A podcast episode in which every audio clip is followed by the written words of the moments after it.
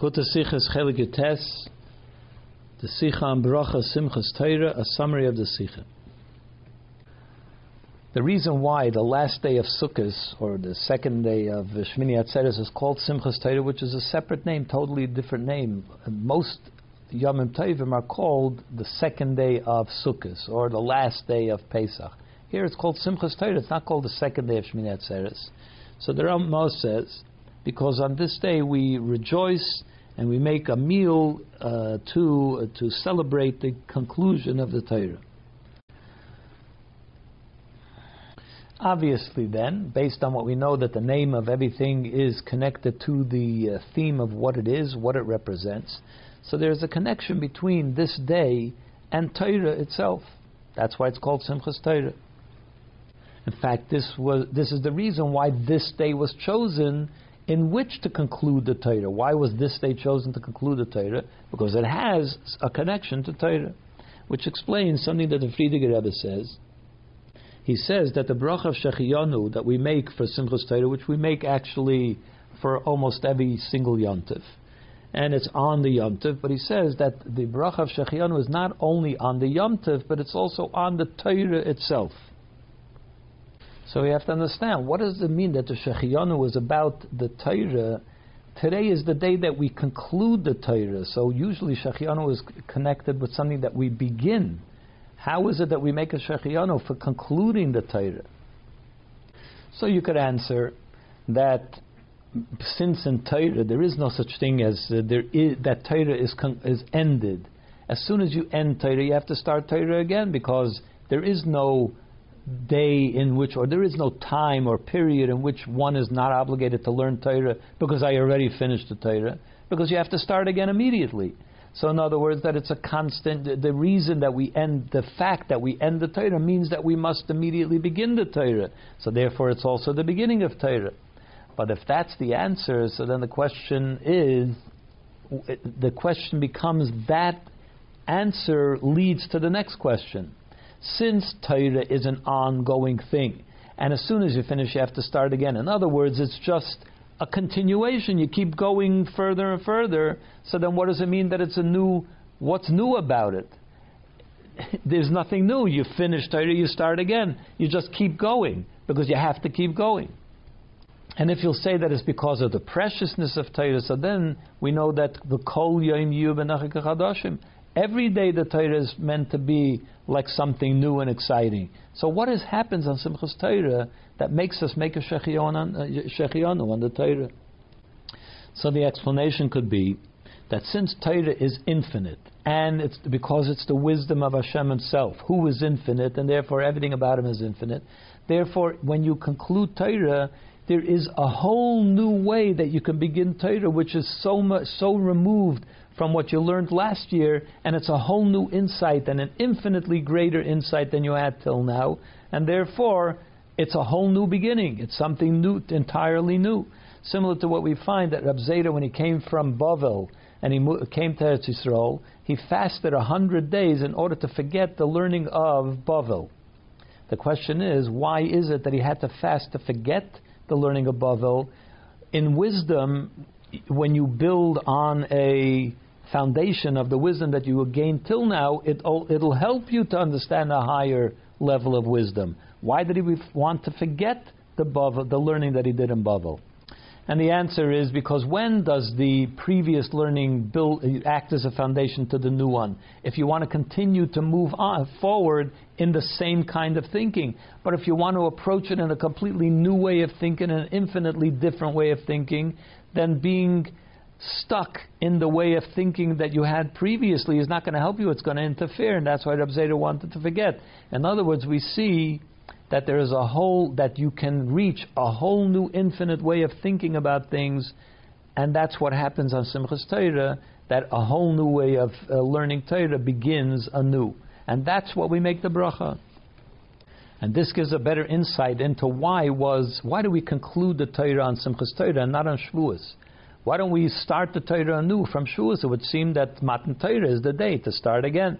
And the answer is that Matan Torah was the day that we got the first luchas, as we got it as tzaddikim, before we made the mistake. Yom Kippur is the day that we received the, sec- the second luchas, meaning the matan Torah, so to speak, to the Bali Tshuva, to us as Bali Tshuva. So that's why we, the Chachamim chose to start it all on Simchas Torah, which is after Yom Kippur, because we the Simcha, the, the, the beginning is on a much higher level as a Bal Tshuva, which gives us better insight into this matter as well on Simchas Torah, having come through Yom Kippur and reached a whole new level as a person, having received atonement, slicha kapara, therefore now we have ability to be able to see the Torah in a much different way. We find also allusion to this in the Parsha V'Zei It says that Moshe Rabbeinu Torah Tzivalonu Moshe, Moshe commanded us the entire Torah before he passed away. He handed over the Torah to all the Yidden obviously, at that moment he was handing it over, he had reached the ultimate of what he could reach, and that's when he gave it to us. That's when he passed it on to the Yidden. Yet we learn in Kisvi Arizal that when he went, he went up on to Har Nevoy. The Arizal says that this means, Nevoy means, till now he had reached the 49 gates of Bina, of wisdom.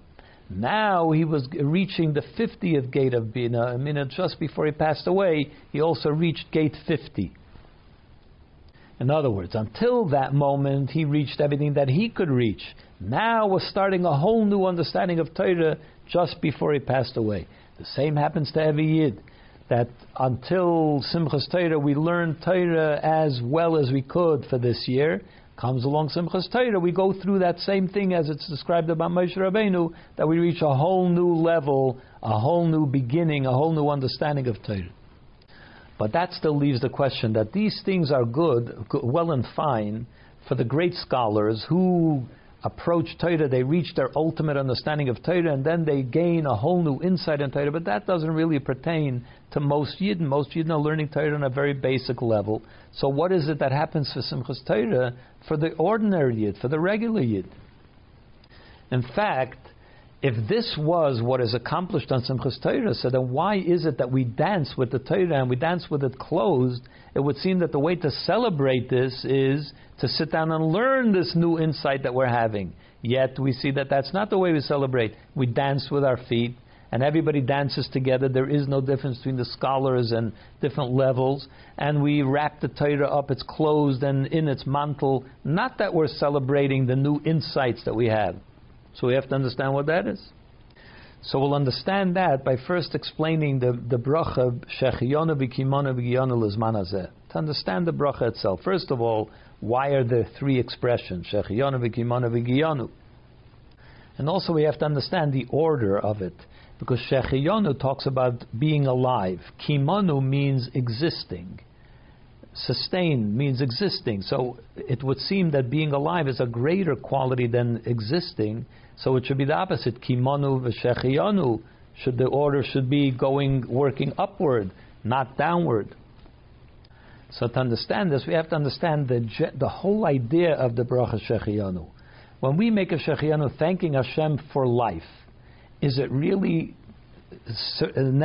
truly certain that every Yid should could thank Hashem for life. For many people, life is very, very difficult, and it's not necessarily true that the good days are more than the bad days. For, for many people, the bad days are more than the good days. In fact, the Gemara concludes that when you look at the sum total of life, it would be better for a person not to be born. So, what is the meaning of the bracha that we say that you've given us life and allowed us to reach this time? For many people, it's a very difficult journey, and why are they thanking Hashem? So the answer to that is, what we are thanking Hashem is begins with the word shechiyanu, which means a person goes through life, and most of life is not really lived, because a human being, what are they? What's important to a human being? Sleeping is not such an important thing. It's not why we were born. It's not what our interest in life is to be able to sleep eight hours. And for really, it should not be about eating and it should not be about drinking. It should not be about the job. The job is not really what life is about. It's there in order to give you parnasa to be able to maintain the things in life that you need. but it doesn't really give you joy and meaning in life to have a job and to sleep and to eat and so on. The time that we spend on what life is about is very, very minuscule in comparison to the time that we spend doing other things, which would seem to be meaningless things. Therefore, we say, but since Hashem gave us Torah, which means He has given life to every part of our life, when we sleep as a Yid, according to Torah, then that becomes a purpose in life. Then the eight hours that you sleep is slept with Torah. When a person goes to the job and he does it according, you know, honestly, and he does it for the purpose of serving Hashem, and he has the right intentions. So then the job becomes a service of Hashem. So shech, and so on with everything else in life. So Shechiyanu means you have given us the opportunity to be alive in every single thing that we do. That's what the meaning Shechiyanu is. So then what is added by Vikimanu, you gave us existence. The meaning there is life could also be experienced and lived outside of a guf. Uh, angels are more alive than people. They experience life, or what Torah calls life, on a much higher level than humans. They're close to Hashem, they're totally batel. That's the real meaning of life. They have it more than we do. So, what is it? So, life itself is not the ultimate goal. We thank Hashem vikimanu that you have given us a body which simply exists Kimanu speaks about the body which simply exists as a, a sack of bones and flesh and bones. And yet, you have allowed through the body that we should have Shechianu. That Shechianu should not be in some esoteric way, but it's Vikimanu in our body. That's where we have the opportunity to live and to be connected to Hashem. What then is added by the higiyanu that you have allowed that you you allowed us to reach it? So the Frierdiker Rebbe said that the word higiyanu can also be interpreted as yegia. You have uizgematet. You you exhausted us in our avodah. You you uh, forced us to put an effort into our avodah. What is the meaning of that? When a person receives things which he doesn't put an effort to receive, he's given a gift. So then it's called in the Gemara Nama de Ksufa, the bread of shame. When you didn't put in any effort to receive, to achieve the things that you have, it's shameful. You can't really enjoy it. You can't really thank Hashem for life or life in a body if you don't put in effort. So therefore, we thank Hashem further. Not only do you give us life, and not only life in a, a body in which we be, could be connected to you, but you give it to us in a way that we achieve it on our own. The way that we can truly rejoice and truly be happy and truly make a bracha is if we do it vihigiyanu that we put in the effort. And then lizmanazeh, Every moment of life becomes a reason for celebration. Every moment. That answers the question of why are we thanking Hashem? Because we have every moment of life is an opportunity to connect to Hashem. So now that we understand the bracha shechiyanu, we can see how it's true that there are certain scholars, the, the, the, great scholarly people, they thank Hashem for the new insights which come to Torah through Torah, the new in the new level of Torah that we reach on this Simchas Torah. But the bracha shechiyanu is given, every Yid makes it according to his level, to where they are. A scholar, to him the effort is expressed, expended in understanding Torah, understanding a, a deeper level of Torah, and so on. And to him, the kimanu, the fact that he lives in the physical world, that's secondary in comparison to the learning that he does and the new life that he has and the new insights in Torah and the new and the effort that he puts into learning Torah. The fact that he exists in the world is a secondary thing to that. To a regular person, a person that has to go out and work. So the Shechiyanu is in that he has a new life in Torah in the, in the type of Torah that he lives that he can that he can practice Torah in every single kimanu, in every single aspect of his li- life in this world, because that's where a, a regular yid spends most of his time involved in the world. So that's where the joy comes from. That the fact that there is a new infusion of chayas and Torah filters through to every part of every yid's life and a yid that lives in the world, it filters through into that as well. and therefore that's where the chayas of this yid is. The just like the scholar, the kimonu is secondary to the to the regular yid. The insights in Torah are not something that they experience on a regular time, but the fact that I I will put in an effort to learn Torah on the level that I can. And I will put in an effort to conduct my business in an honest way. And I will put in an, uh, an effort in making sure that I don't do anything that I shouldn't do and that I do everything that I should do in the best way possible. That's where the Yigi is expressed. So every Yid gets to experience the Shechayanu and the joy of the new in the new level of Torah in their own way, in their in their own world, in the world that they live in.